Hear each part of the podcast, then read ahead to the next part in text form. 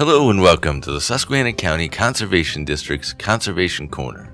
I'm Don Hibbard, And I'm Courtney Bronze. and each week we bring you conservation topics and events from around the Endless Mountains. Well, is it just me, or did summer fly by this year? Like it or not, fall is just around the corner. And with fall comes a really awesome display of colors here in the Northeast. In fact, the Northeastern United States usually appears in the list of the top five places in the world to enjoy fall foliage. But just why do the leaves change color in the first place? Most of the colors of autumn have been in the leaves all summer. However, they were covered up by the dominant green of the chlorophyll.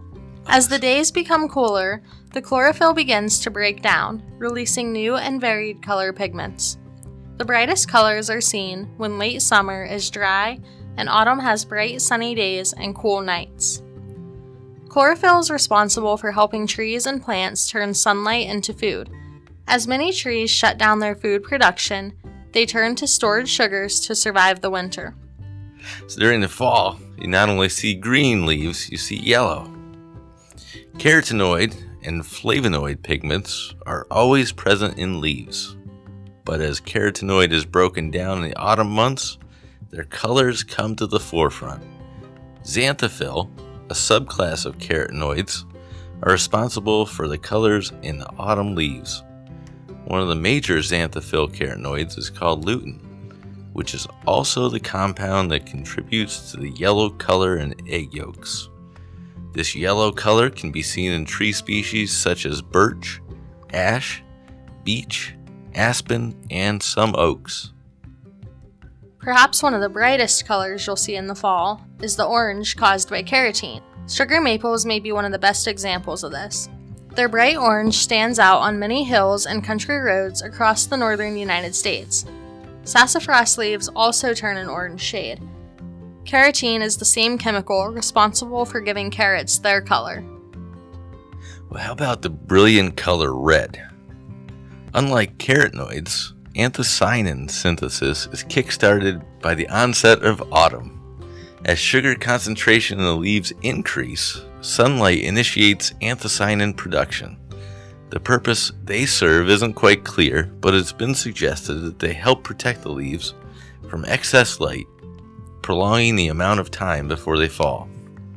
The red color can be seen in tree species such as red maples, scarlet oaks, staghorn sumac, and flowering dogwood, even my arch enemy, poison ivy. Temperature, light, and water supply all have an influence on the degree and duration of fall color. Low temperatures above freezing will favor anthocyanin formation, producing bright reds in maples. However, early frost will weaken the brilliant red color. Rainy and or overcast days tend to increase the intensity of fall colors.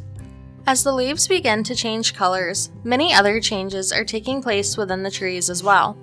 At the point where the stem of the leaf is attached to the tree, a special layer of cells develops and gradually severs the tissue that supports the leaf. At the same time, the tree seals the cut so that when the leaf is finally blown off by the wind or falls off from its own weight, it leaves behind a leaf scar. So maybe you're wondering how come some trees hold on to their leaves? I know when I was hunting when I was younger, I'd always get excited because I'd be hearing uh, certain leaves, you know, just hanging on the trees and they kind of sound like a deer coming through the woods. Turns out those were young beech leaves. But this term, it's called marcescence. It happens mostly on young beeches and oaks, just as I mentioned. But why? So researchers have yet to find a clear answer, but there are two schools of thought on the subject. First, it's thought that these trees, which grow in upland areas on drier soil, use the leaves as they fall off in the spring as fresh compost matter. And that's when nutrients really matter the most. The other school of thought is these leaves, as they rattle in the wind, tend to deter animals from feeding on young branches, allowing for better chance of success. Some trees don't lose their leaves at all. Most of the conifers, such as pines, spruces, firs, hemlocks, and cedars, are evergreens. This means their needle or scale like leaves remain green year round. Individual leaves may stay on for two to four or more years. Evergreens don't lose these leaves each year because they have the ability to absorb light and water and hold both in reserve. They can draw on these during the winter when those vital resources are less available. The smaller design and wax coating on evergreen needles allows them to retain more water. The size of the needles also helps for evergreen branches to hold less snow in cold weather climates, so the branches are less likely to get bent down and broken. If you're interested in getting out and seeing some of the fall foliage across the state, the Fall Foliage Prediction Map, found on the Smoky Mountain National Park website, includes predictions not just for the Smokies, but for all 50 states. For Pennsylvania, fall colors are expected to peak in early October. Check out the link on our website or at smokymountains.com. Yeah, I found this map pretty interesting. I'd never seen it before. I think I usually saw the the AccuWeather map that they've used in the past years. This one is kind of interactive. You can slide right through the dates. Uh, I think it gives you like all the way from September to November, maybe, and you can see where the fall foliage is taking place, the peak, uh, past peak, all that good stuff.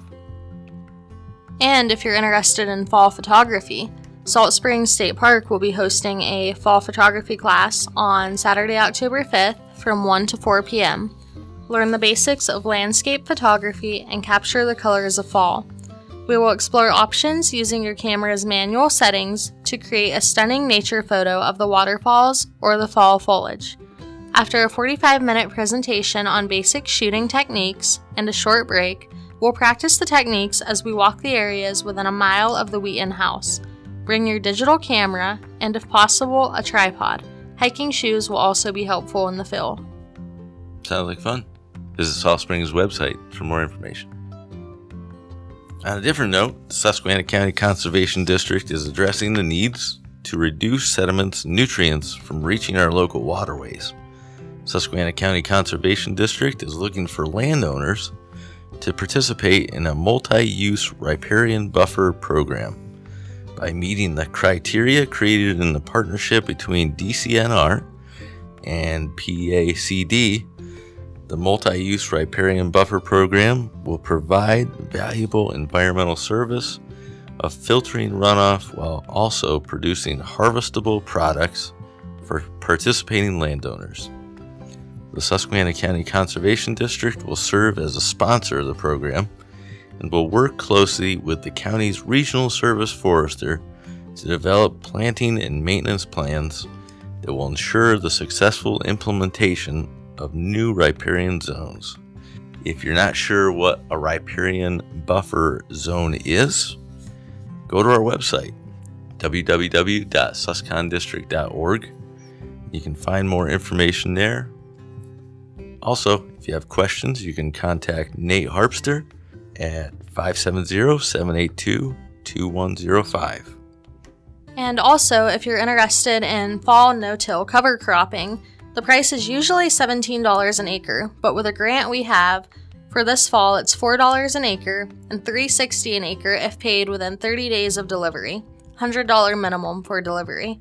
For more information, contact Wayne Oakley at 570 575 9978. All right, I think that does it for this show. If you have any questions related to today's show, you can contact the Conservation District by calling 570 782 2105.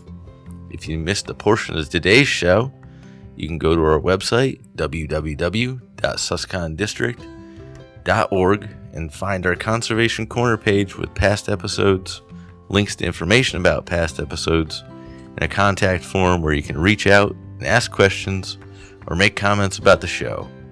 You can even suggest ideas for future shows. You have been listening to the Susquehanna County Conservation District's Conservation Corner. I'm Courtney Bronze. And I'm Don Hibbard saying, enjoy the outdoors.